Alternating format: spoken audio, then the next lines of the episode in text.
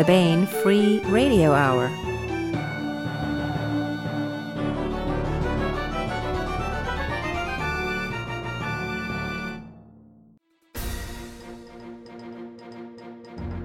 On the podcast, Purple Mountains, Yellow Rivers, The Green Gas of Home. It could only be Ganymede, vacation there soon. Plus, we continue with the complete audiobook serialization of Larry Correia's Son of the Black Sword. All right now.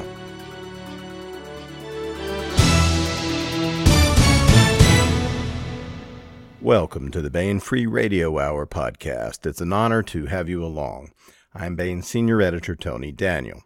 This time we talk with JJ Cragun, who is the 2019 Baen Fantasy Adventure Award Grand Prize winner. We gave the nice crystalline statuette to Josh at SpikeCon in Utah last month, and next we'll send him a nice non-crystalline check for the publication of his story at professional rates at the Baen.com website. The story can be found at Baen.com and also in the free ebook download, Free Stories 2019, which is downloadable at Baen.com. Treason Properly is truly a wonderful little high fantasy tale with knights, flintlocks, and a clash with the undead, and we'll talk with J.J. Cragun about it. And we continue with the complete audiobook serialization of Larry Correia's great high fantasy novel, Son of the Black Sword. Now here's the news. The August hardcovers have arrived at booksellers everywhere. Out now is Monster Hunter Guardian by Larry Correia and Sarah A. Hoyt. While the Monster Hunter International crew are called away on a rescue mission, Julie Shackelford is left behind to hold down the fort and care for her newborn son. Julie's devoted to the little guy, but the slow pace of maternity leave is getting to her. But when a field call brings her face-to-face with an unspeakable evil, she'll get even more excitement than she ever hoped for. Also out in hardcover in August is Witchy Kingdom by D.J. Butler. An encounter with her father's goddess has not turned out to be the end for Sarah Penn.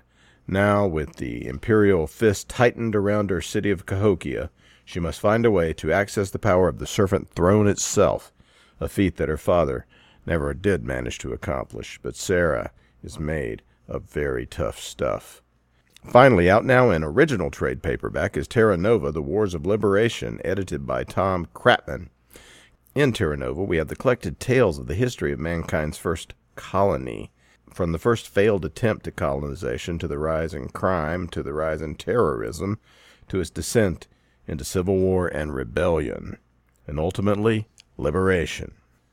Terra Nova, The Wars of Liberation, edited by Tom Kratman, with a host of really great writers contributing stories, Witchy Kingdom by D.J. Butler, and Monster Hunter Guardian by Larry Correia and Sarah A. Hoyt are now available at booksellers everywhere. I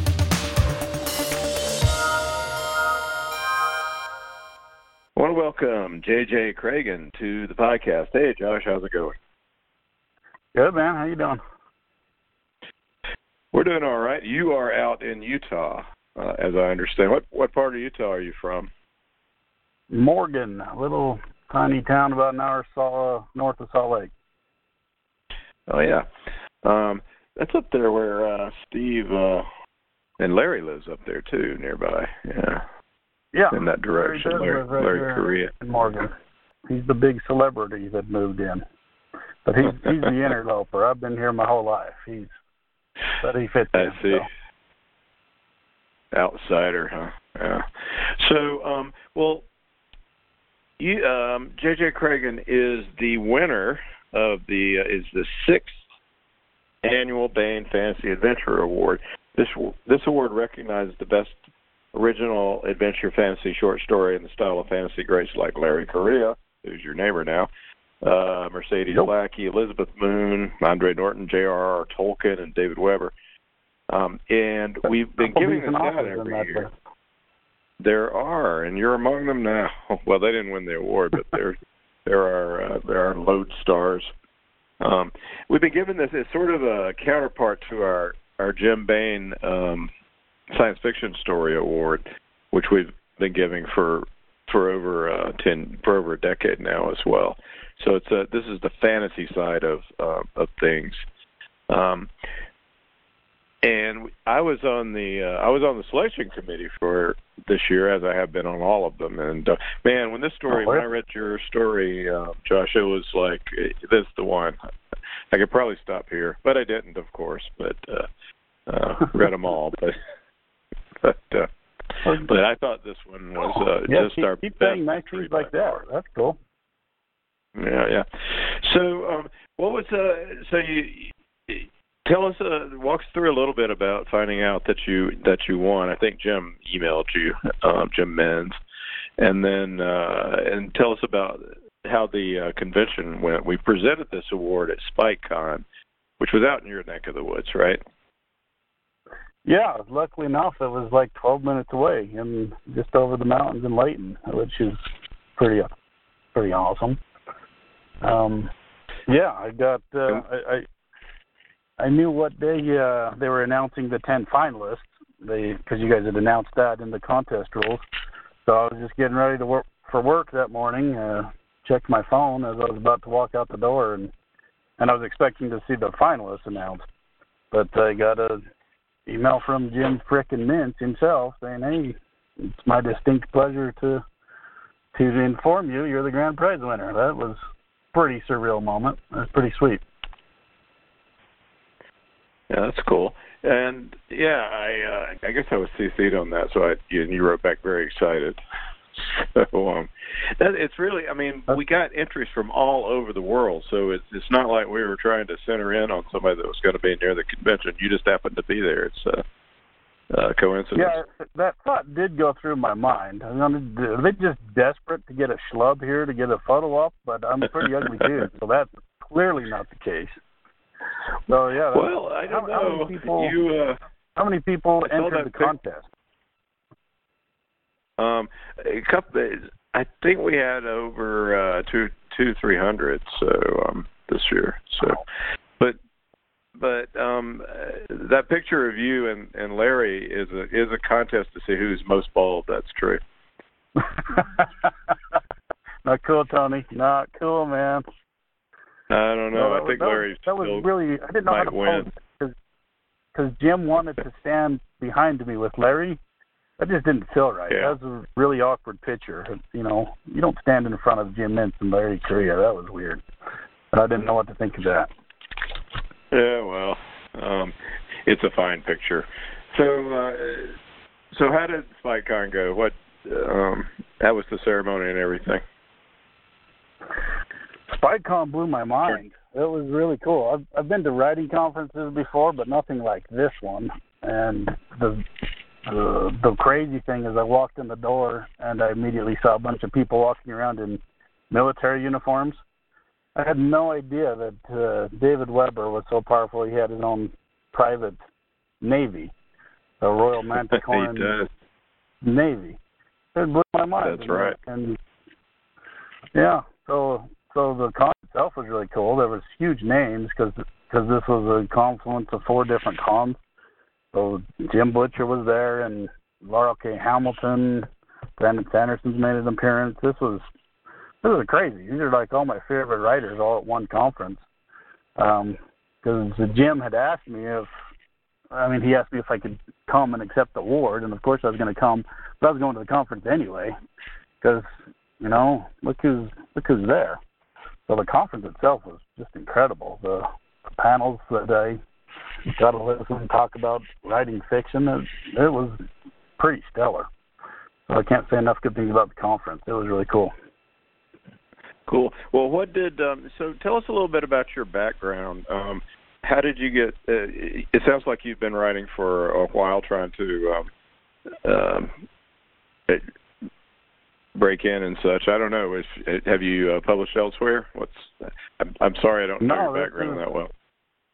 There's nothing to know, dude. I'm a middle-aged white guy from Utah. There's not a lot of really interesting things to say. I'm a pretty boring fellow. Well, how did you? I mean, have you done some? You got a writing group? How did you? Have you been going about it? Because you got good. Just on Facebook. I belong to a big writing group and I think that's how I actually found out about the Baen Award. I've been reading Baen books for since I was a kid, but I think 3 or 4 years ago somebody posted I think it was the Jim Baen Memorial Award. Somebody posted in that Facebook writing group, hey, this would be cool. If you won this, sign up for this. So that's how I started following the awards. I think 2 years ago I actually submitted to that one, but it was a really crappy story because I wrote it just for that award. It wasn't very good. But then I had this other idea for a whole book, and I realized the first chapter would make a really cool short story. So that's why I decided to submit to the Fantasy Award. And I think that's why it worked. I don't want to say how amazing my story was. I'll let you do that. You did that pretty well. But, I think it worked because it was written for a book. The characters had some background and stuff. So that's how that came. Yeah, there's a real feel of world building behind this the story that you do a real good job of just dolloping in and not dropping too much. Well, tell us a little bit about. Let's talk about Treason Properly, which is the name of the story. Treason Properly is right now available at the Baen.com website. Will be through the end of through the middle of September. And it will then go into our Free Stories 2019 ebook collection. So it'll be perpetually available to download. Of course, you can sell it elsewhere if you want to. We just have first serial rights. But and it might be the beginning of a novel one of these days, right?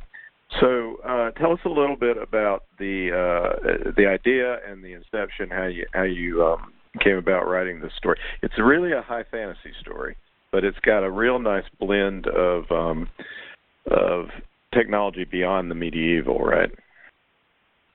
Yeah, up to like gunpowder. I'd call it gunpowder fantasy. So I hope there's not like a bunch of jocks listening in that are going to come to my house and beat me up for being a super geek here when I tell you how this came to be. But where the core of the story came from. I was thinking a video game, like a strategy warfare game, and I started role playing, or like peon soldiers on the battlefield. I don't know why, because I'm a super nerd, and I kept having really cool things happen when I'd role play. When the computer was doing weird things. And so I started writing them down, and it gave me a bunch of really cool ideas for this world and for this story. So I kind of role-played the general who became Prince Gegard, and I role-played just this little peon in my head that was conscripted into the army, and he became Briggs, the main character, and it just kind of rolled out from there. So doing two of the nerdiest things possible, playing a video game and role-playing at the same time, that's kind of how this came to be. And for a long time, I wanted to write a specific character. I'm not going to say what it is because it's what Briggs becomes. So I kind of combined that with this really nerdy thing I was doing, and that's where the story came from. Yeah. Well, Briggs is really, I mean, The thing about him is that he is competent. He really knows what he's doing. Do you have any kind of background with shooting black powder rifles, or is it research that led to this feeling of completeness in the character? That's an interesting question. I have never once in my life shot black powder. I like to shoot, and I've shot a lot of other, a bunch of other guns, but I've never actually shot black powder, so I did have to do a lot of research on exactly how those work, because there's different styles of black powder rifles. Some have rifling, some don't, and I had to find the specific thing that I was looking for the story. I needed an accurate rifle, but single shot. So I had to do some research on that, but I've never shot black powder. Weirdly enough. Yeah. Well, I mean, you're a shooter also, though, so you have some experience and. It really, Briggs has this feel to me of the Richard Sharp character in those Bernard Cornwell books, who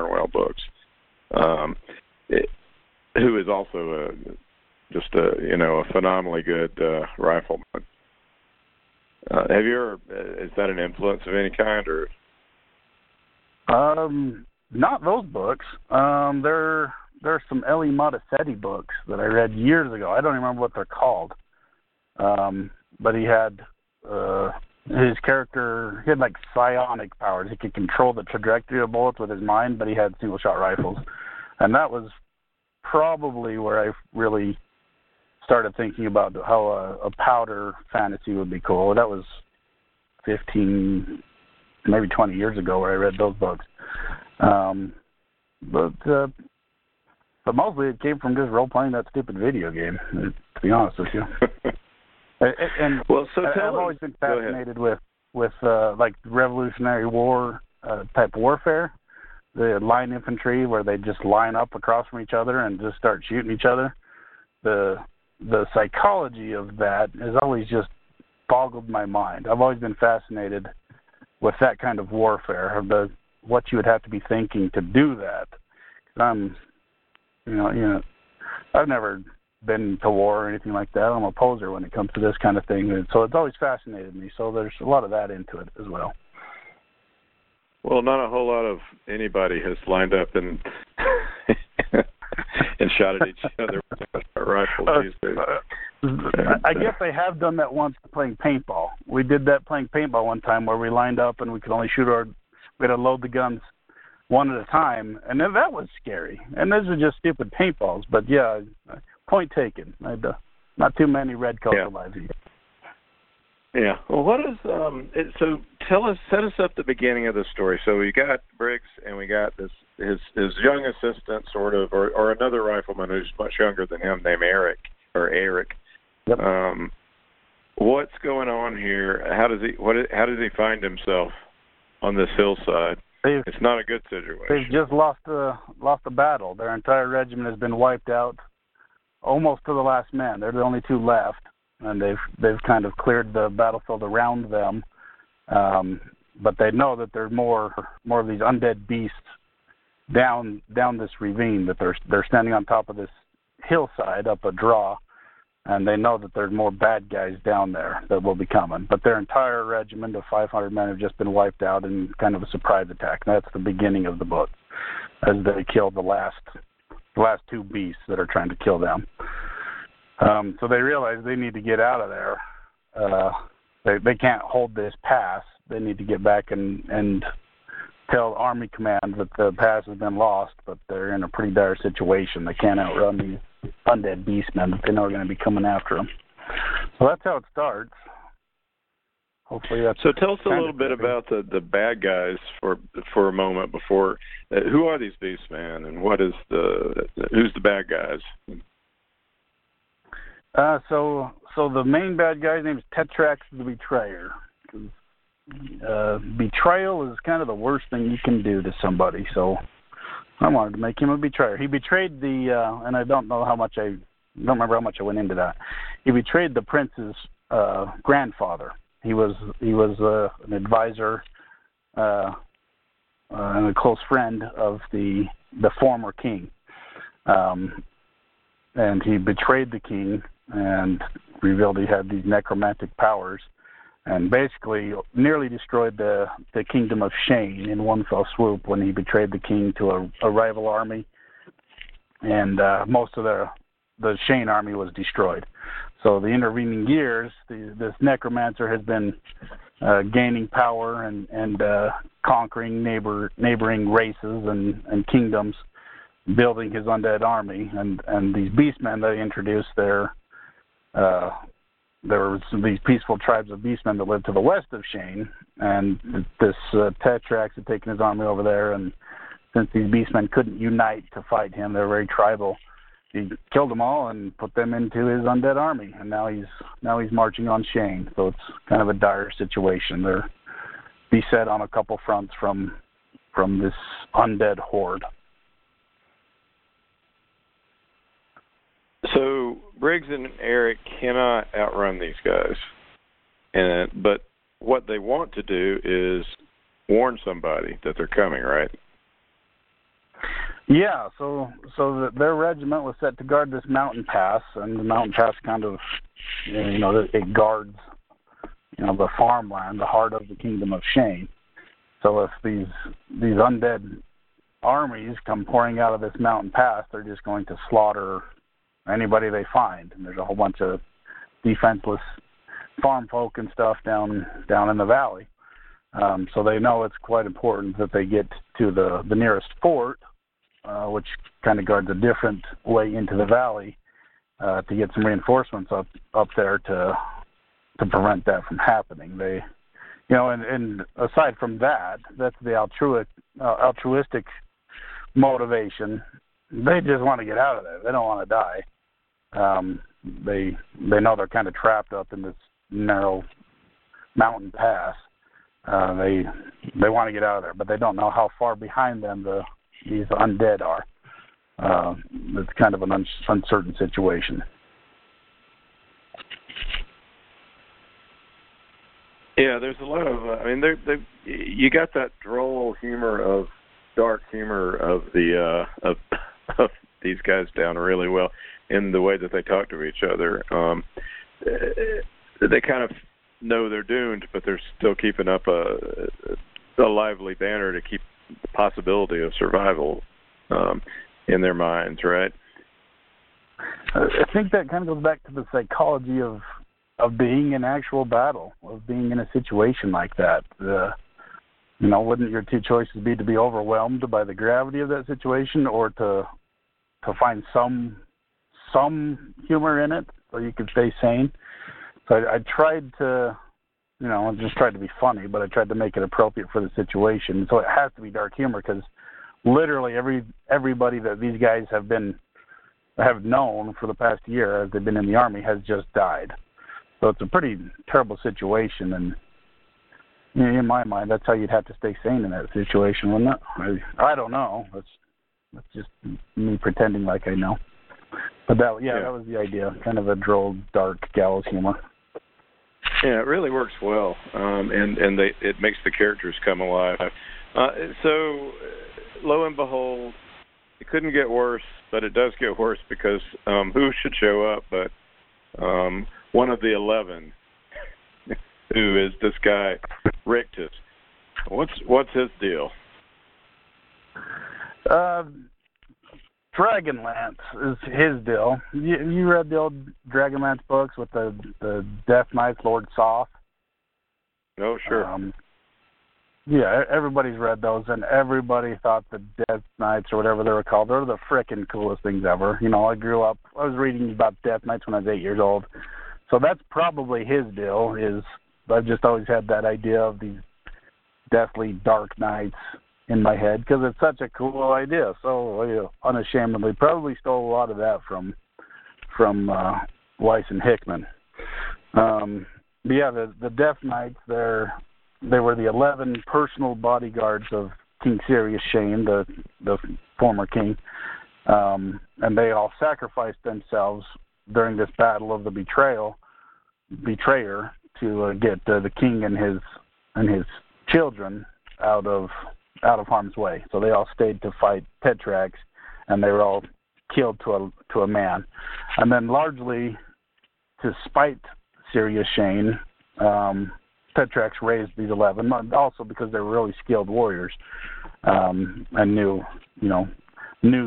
the kingdom of Shane, but largely just to spite the king, he raised these 11 and made them his general, the generals of his army. So they're these real scary, hard to kill dread knights, but they each have a necromantic ability to control these undead creatures that Tetrax raises and fuses together. So that's the story of these dread knights. They're just my version of Lord Soth, I guess. I don't know if I can say that. Yeah. Is there copyright problems? Well, that?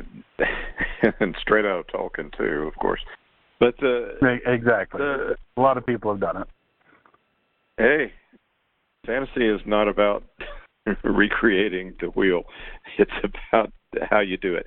And you do it very well. You do it. Exactly. I mean, it's a really nice take on that on that traditional. So that's the reason we liked it so much. So the I mean, it's undead. How many billions of people have written stories about undead? It's kind of hard to make that kind of new and original, but it's still, it's fascinating. So that's why we keep reading it. Exactly, and sort of metaphorical in a way. There's a bit of luck. We're still at the beginning of the story. We're not giving a bunch of spoilers away here or anything. We're still very close to the beginning. There's a bit of luck that is random and kind of cool in that they run into a way out that might save them, which is a horse. Mm-hmm. And is that going to let them go faster than the Beastman? Is that the... Yeah, horses are, because these beastmen are mostly bipedal. They're faster than humans, and they don't really tire like humans, but they don't outrun a horse. So yeah, that's the idea. That this horse is salvation. They'll be able to outrun anything that's chasing them. Well, most of the things that would be chasing them. Yeah. So this is like your perfect little twist. All right, you know, we're saved, and then along comes duty, and the feeling, oh no, we've got something else to do as soldiers. When they spot, gotta have some conflict. These two guys, yeah. And this is the heart of the story, which we probably shouldn't go into a great deal more. But they spot these two knights, and they have the means to help them. And so, tell us a little bit about what's going on there. Well, I tried to create. There's kind of three different conflicts, and maybe even four. Okay, there's a sense of self-preservation.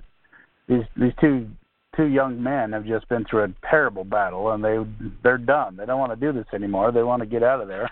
That's kind of the first conflict. The second would be they know they still need to warn command that the pass has fallen, and that's probably their highest duty. They need to get out of there, and they have a horse. They can do it now. But then the third conflict is there's these two brave knights down there that are about to be killed by some undead and this dread knight. Should we save him? You know, we're probably dooming ourselves if we try to help them.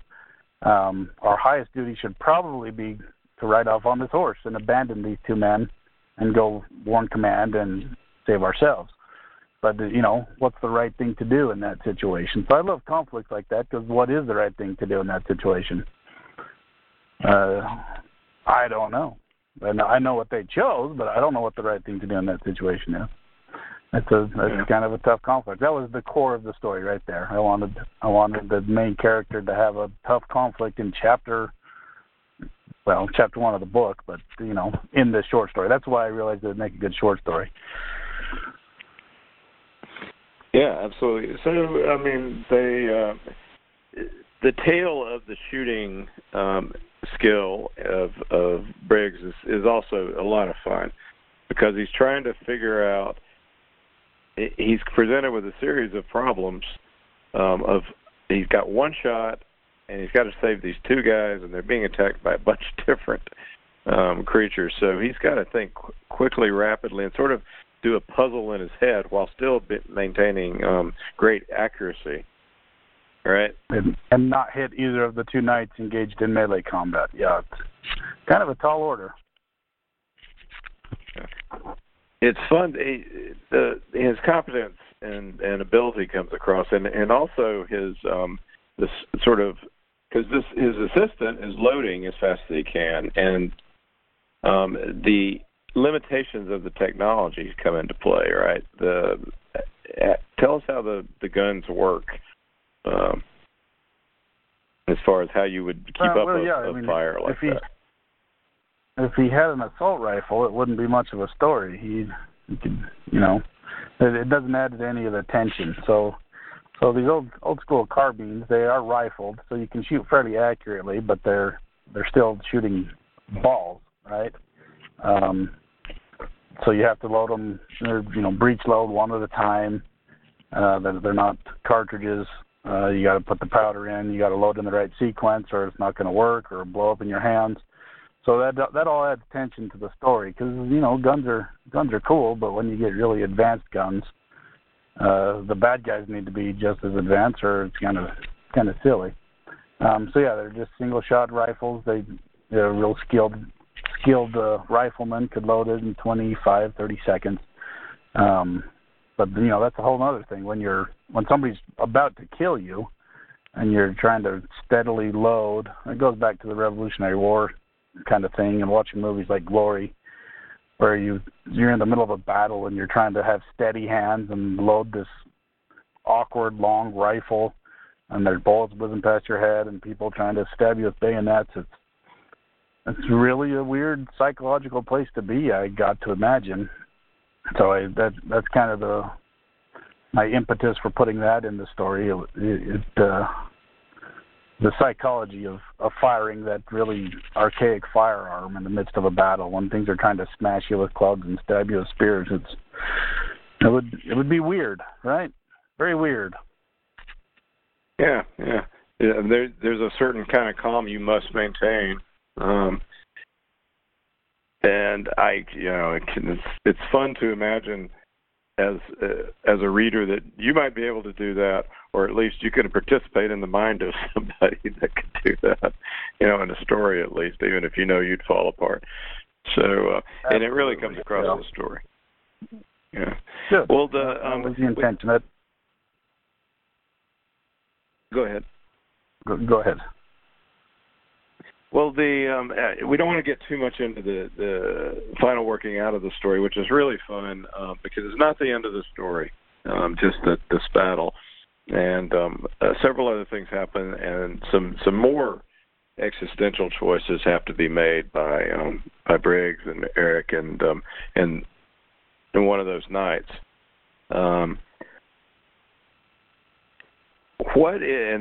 Which is part of the reason for the title. So, so we encourage everyone to come and read that thing. So, what are you going to make out of this? Where are you going to finish this book? Are you working on it? Yeah, that's actually my current work in progress. I have the rough outline for a trilogy actually, and I have the end to book 3 all figured out, and it's appropriately horrific for Baen, I think. It's kind of a tragic, triumphal ending. I'm really fascinated with the whole idea. I have a bunch of cool writing problems, like I said earlier, from playing that stupid game.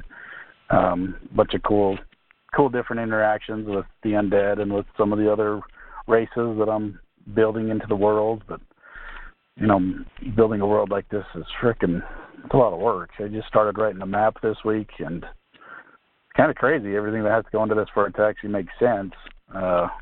One of the things I'm really worried about is, the last season of Game of Thrones, how, you'd have a dragon at the bottom of the continent, then suddenly the next day he's at the top of the continent. There's some weird continuity issues with travel, and, that'd really be terrible if that's what ruined the book.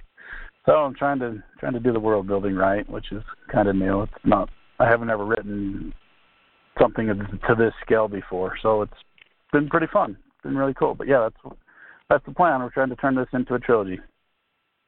Maybe something longer after that. Excellent. Yeah. Are you working on anything else? Do you write science fiction as well? Really, really love urban fantasy. That's kind of where I've made my bones. So I have a trilogy that I've written. It's about these. How it starts, this guy named Whitaker finds that he's been accused of kidnapping a voodoo goddess, actually. And he's on the run from what are called the regulators, which are kind of half bounty hunter, half Wild West lawmen in the supernatural world. They kind of keep the peace, and they're trying to run him down because he's been accused of kidnapping a goddess. So it's kind of my take on urban fantasy, and but that's probably what I'm most passionate about. It's been a really fun series. So I've written that. I haven't really done anything with it. I actually just submitted it to Baen. So I'm quite hopeful that I get another triumphal email from Jim Mintz. That would be cool. So, you know, put the good word in for me there, Tony. But, you know, I love all science fiction. I have half of a space sci-fi one, you know, written, and half of the rough draft done. And that one's really fun, kind of a mix between Firefly. If Firefly was set in the world of EVE Online, another video game, just kind of a brutal video game. So that one's been really fun to write. I need to get back to that one at some point. And then I have a kind of a midlife crisis story set to the backdrop of superheroes. The main character is a popular superhero, and he's trying to take some of the superhero cliches and tropes to the extreme, just to have some fun. That one's just a one-off that I wrote. That's fun. But I love all science fiction, all fantasy. I read in basically every subgenre, so I'm all over the board there. Well, cool. Well, we encourage you to continue as much as possible because Treason Properly turned out really well, and really hoping that you get a book out of it as well because I love the character. Got a real feel. For a world in there that really that moved us and at the same time excited us, and it was just a cool adventure tale. Met all the criteria for the award, and we were really happy when we could all agree on that one for our number one grand prize winner. So congratulations again. Thanks so much for saying that, man. That coming from people that work at Baen, that's like a dream come true to hear you say that. That's really dang cool. So thank you, Tony. That's awesome. Well, the story is Treason Properly, and it's by JJ Cragun. It can be found at Baen.com right now, and it will be found in the 2019 Free Stories Anthology at Baen.com, which is an ebook that you can download for free, and you can read this great tale. Josh, thank you so much for talking to us today about Treason Properly. My pleasure, Tony. That was fun. I love talking about this crap, and thanks again for the award. That was such a surreal day to meet Tony Weiskopf and have dinner with Jim, and to meet half of my favorite authors of all time. That was just really cool. The whole process was cool, and Jim was so freaking gracious, and you know. It's just been awesome. So thank you. Thank everybody there at the Baen for me. You guys are awesome. Will do.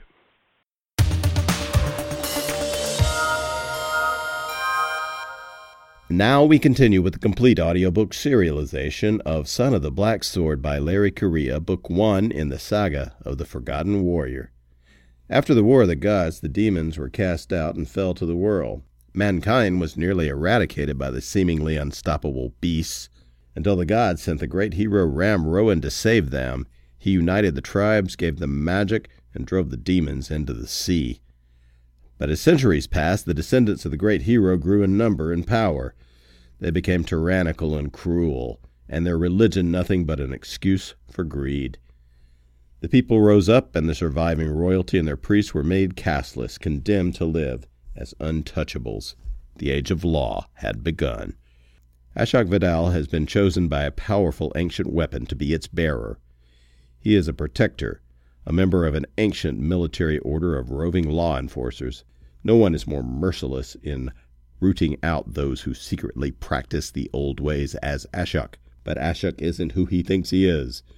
And when he finds himself on the wrong side of the law, the consequences lead to rebellion, war, and perhaps transformation. Now here is the latest entry in Larry Correia's Son of the Black Sword. Chapter 33. The three of them rode through the forested hills south of Red Lake. The only sound was the slow clomp of their oxen's hooves and the creak of wagon wheels along the rocky trail. The ponderous animals were annoyingly slow, to a man who could outrun a horse over short distances. But merchants without merchandise were suspicious, so they had purchased the wagon in Apura. Kita had not shown Ashok where he kept the notes hidden, but it was obvious he had a large supply of money. When asked, The Keeper had cryptically told him that the rebellion had many wealthy backers, even some in the capital. Ashok assumed that was an aggrandizing lie, and the money was actually the reward from some horrible criminal endeavor. Keita was driving the team. Ashok sat on the bench next to him, and Thera was behind them, nervously watching the other travelers through slits in the canvas. "They're crowding up ahead. This must be the checkpoint," Keita said. They couldn't see around the curve of the rocks until it was too late, and then they were stuck in a line of travelers waiting to have their papers stamped. This was an excellent spot to catch tax evaders, as there was no way to backtrack without being seen. With rocky hillsides and thick forests on both sides, it would take too long to turn a wagon around to flee. And there would certainly be at least one warrior somewhere nearby with a good vantage point watching for suspicious activity. Ashok may have looked like a merchant, but he certainly didn't feel like one. Here he was, sitting instead of marching or riding, dressed in a warm coat instead of cold armor, bathed and groomed, yet he was far more uncomfortable than at any point of his training. He'd rather be a tired, freezing, starving, exhausted acolyte than a comfortable liar. The checkpoint came into view. It was more of a shack, really, with some simple wooden barricades that could be dragged across the road. Normally, this out-of-the-way trail would only have a handful of low-status warriors garrisoned here, but several large tents had been set up in a field beyond the shack. At least a palton of troops were encamped here. Their flags bore the symbol of a yellow sun rising over a red mountain. "These soldiers are from Thau," Ashok mused. "This pass used to belong to Vidal. My old house must be even more vulnerable than I thought if they're losing ground to them." "Yeah, you pretty much screwed up everything," Thera said. He felt bad about that. Their leaders had committed fraud, not the people. Harter, the silver-tongued bastard who he'd once thought of as a cousin, would find some way to return Vidal to its prior glory. Unless, of course, Ashok had the opportunity to take his life before then. "Don't worry. These travelling papers are perfect. We'll be fine," Thera assured them. "It's taking too long," Keita said. Ashok called upon the heart of the mountain, this time concentrating on his sight. Distant objects came into clearer focus. Far ahead, the guards weren't just checking papers, they were also searching each wagon. Warriors were even crawling between the wheels and thumping the sides with a mallet, looking for hollowed-out smuggling compartments. As he watched with the eyes of an eagle, a man was led off to the side. That one was dressed in cheap armor of a caravan guard and had a sword sheathed at his side. While several warriors watched, the sword was drawn and showed to an inspector. Satisfied that it was only steel, the guard put it away and was escorted back to his wagon. Of course, very few people would recognize Ashok on sight, but there was no way to disguise a terrifying black steel blade.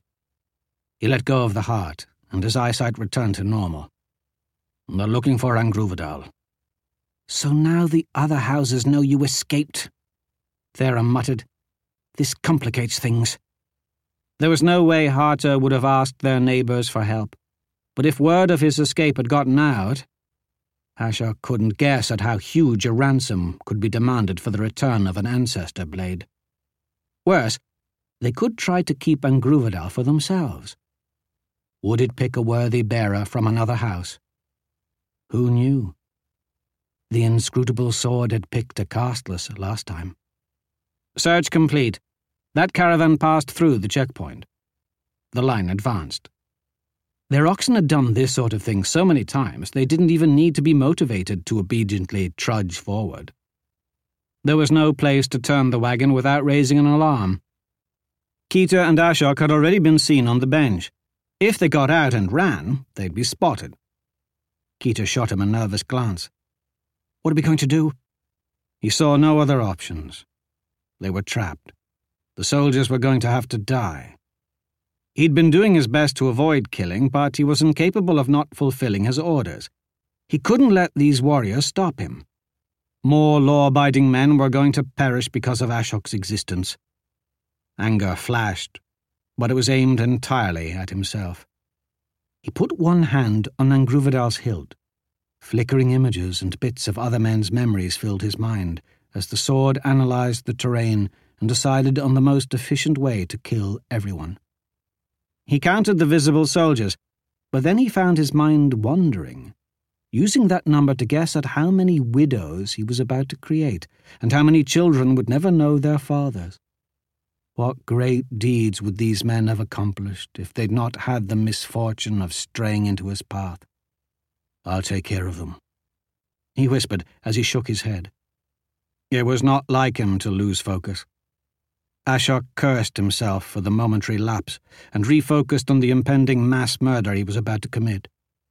The hard part would be killing all of them before they could send for help. They wouldn't have a runner that could escape him, but if their Rizalda was smart, he'd have multiple messengers ready to go in different directions. Even as fast as Ashok was, he could only be in one place at a time. "I only see a few horses. If anyone goes for those, try to slow them. We can't let them get away, or we'll have a whole legion descending on this pass."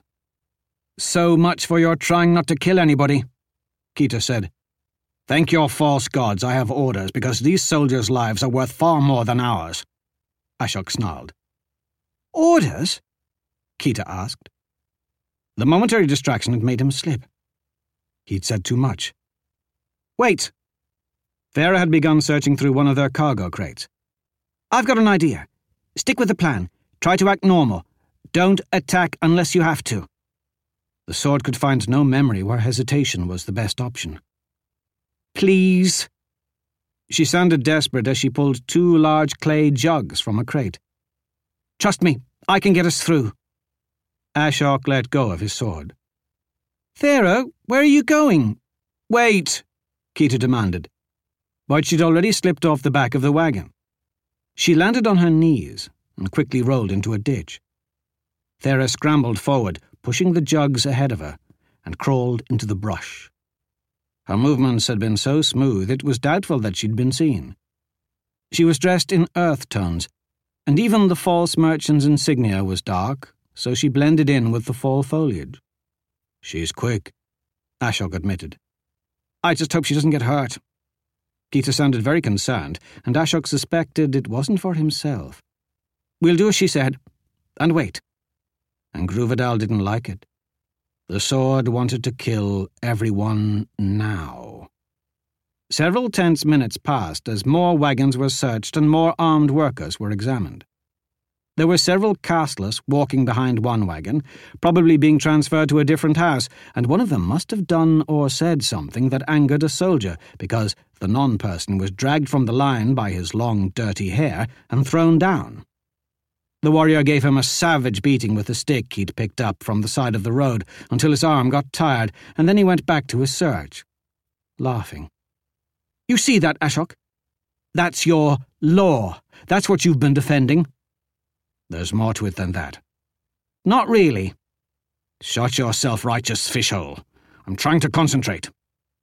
Since he couldn't see Thera through the densely packed trees, Ashok had sharpened his hearing. Farther up the hill there was the scramble of boots finding purchase on loose rocks, scratching, and then a thump of something being put down. He had no idea what Thera was up to. There was the whisper, like a knife leaving a sheath. Even with the heart of the mountain helping him, the next part was hard to discern, but there was a scraping noise, a fire starter, then a tiny crackle. Something was burning. Another wagon passed through, and their obedient oxen lumbered forward. A female castless and two small children had gone to the barely conscious untouchable lying in the weeds and dragged him back onto the road so they wouldn't lose their place in line. The current wagon was filled with non-people clad in rags, so it was easy to search. It didn't take too long before it was their turn. A Thau soldier approached their wagon with a spear over one shoulder and a bored expression on his face. "Traveling papers?"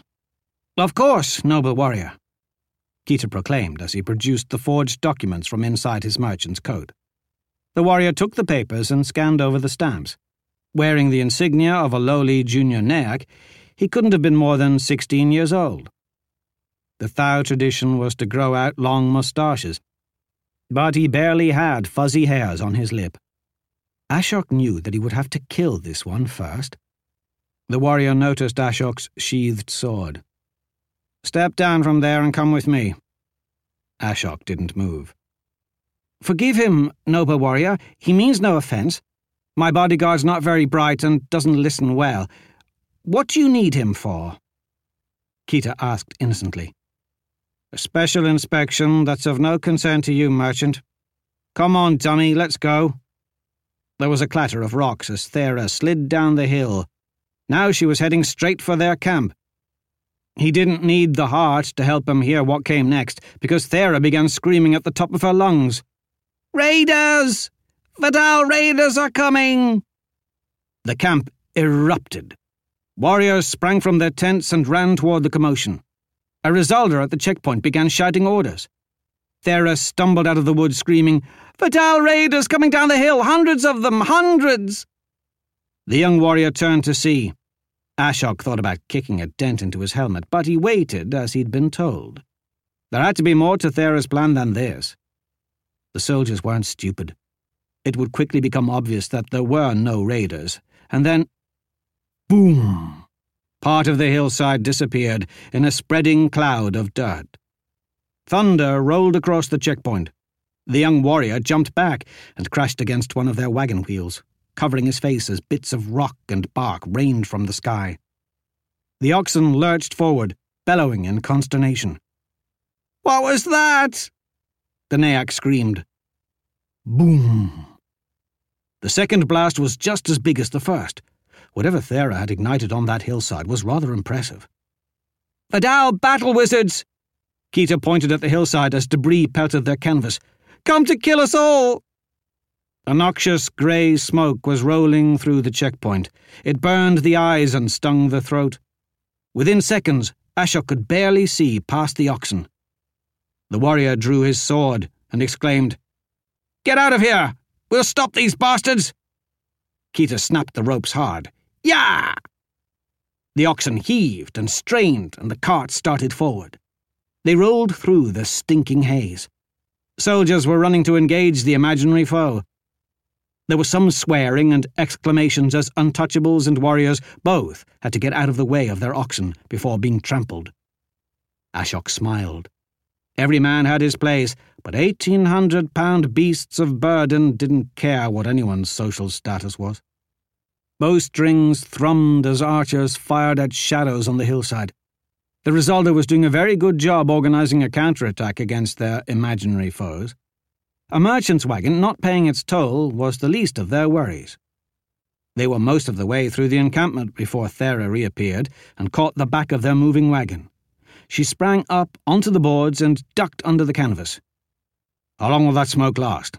Ashok asked. "Not long."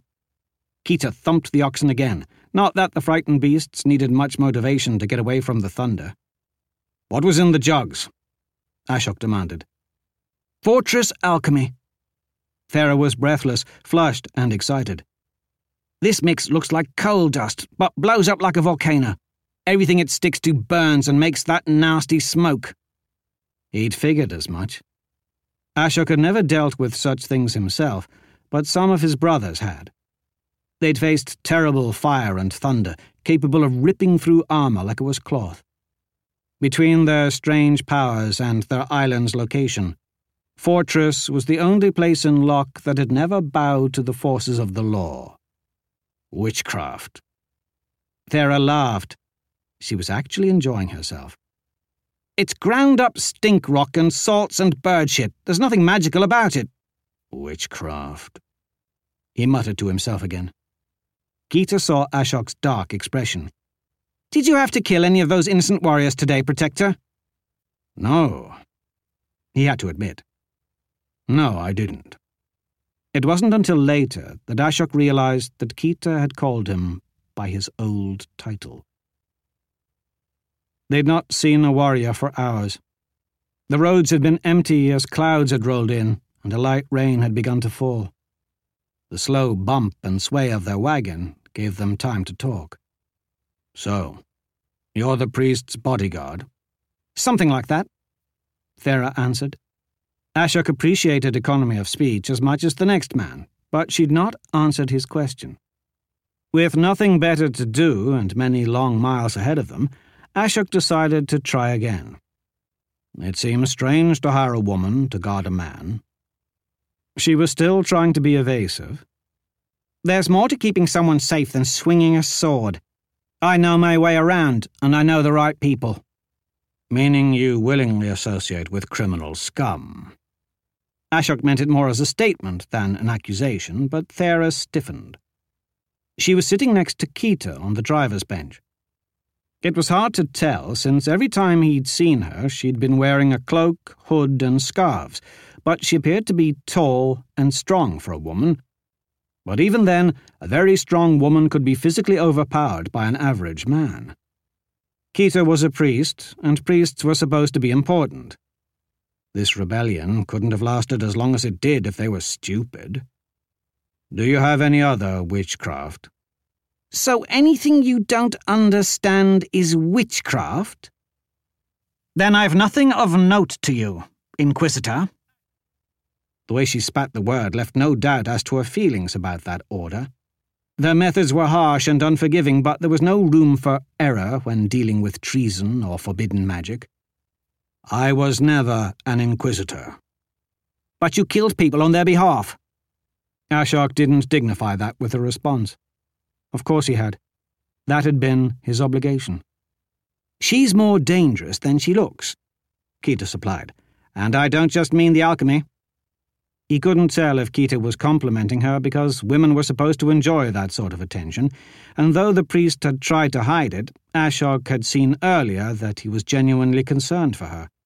Or maybe Keita was being sincere, and she actually was dangerous. Ashok decided to push her as a test. "She has no real magic and can't fight. What good is she?" Ashok was riding in the back with the cargo, so for a moment couldn't tell if it was the oxen or the woman who snorted, and then he decided it was the woman. "I'll tell you, Ashok, I like to let the well-muscled fools like you stand there and hack each other to bits while I hang back and look non-threatening. I prefer surprise." Thera spun and lashed out with one hand. The knife flashed, flicking end over end. It would have stuck into the barrel next to him, making for an impressive display, except Ashok effortlessly snatched the knife out of the air before it could reach its target. Thera was surprised by the inhuman reflexes. Her mouth hung open, and that expression gradually turned into a frown. "So much for getting the drop on the likes of you." He tested the balance of the little blade. It was more of a spike, sharpened on each end, and heavy enough to cause a serious puncture wound at close range. He wouldn't want to catch one in the skull. "Very nice. I've been told the warriors of the Ice Coast like to play games with these." Then he tossed it back. Thera caught it and quickly hid the spike inside one of her voluminous sleeves. "More practical than darts and keeps the forts free of vermin. A running rat is a much harder target than a man's throat." "So you were born of the warrior caste?" No house sent their women off to fight unless they were extremely desperate, but that didn't mean their women didn't know how to. It fell to the warrior caste's women to protect their lands from raiders when most of the men were off raiding other houses. So Thera would have at least had some training, and depending on the house's traditions and her teachers, she might even be useful in a battle. "Good. I didn't say I couldn't fight. I'm just not an idiot about it. The last time some bandits threatened our good keeper here, I pretended to be his wife, and scared out of my wits. I let their leader drag me off by the hair, thinking he'd have his way with me. But it doesn't matter how much stronger you are when the knife you didn't see cuts off your cock." "True." Keita shuddered. "Seeing that unnerved me, and I was a butcher." "Then we dropped the other two while they were distracted by his screaming," Thera proclaimed, obviously proud of her work. "If my enemy sees me coming, then I've not done my job." "In combat, you needed to work with your strengths and avoid your weaknesses." Thera was pragmatic. Ashok approved of such philosophy. You must have belonged to a house once. Why would you leave it to become a lawbreaker? If I wanted to be interrogated, I'd turn myself over to the Inquisition. I'm sure they'd enjoy that, but you don't seem naive enough to believe in these fools' false gods. False! Kita sputtered. They were real enough to guide us to you in time to save your ungrateful life. Thera laughed. Calm down, Keeper, you'll spook the oxen.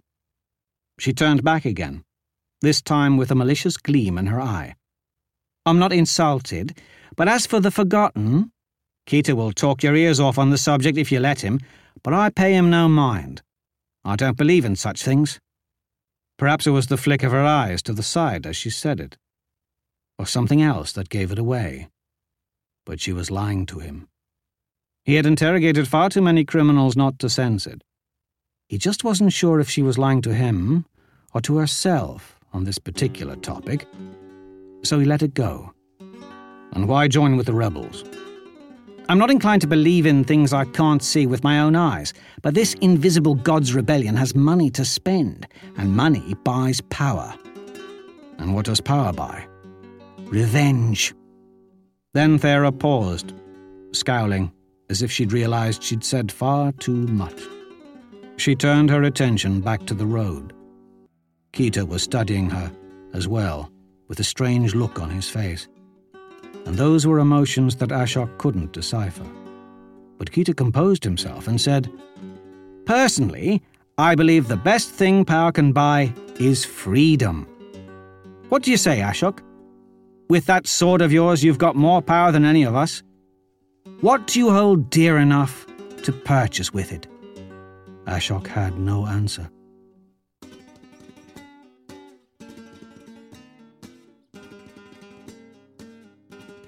That was another entry in the complete audiobook serialization of Son of the Black Sword by Larry Correia. And that's it for the podcast. Thanks to Audible.com and to podcast theme composer Ruth Judkowitz. And a rugged medieval Cat 5 Ethernet connection to the fantasy realms of his favorite novels, plus thanks, praise, and plaudits to JJ Cragun, author of Baen Fantasy Award-winning story Treason Properly.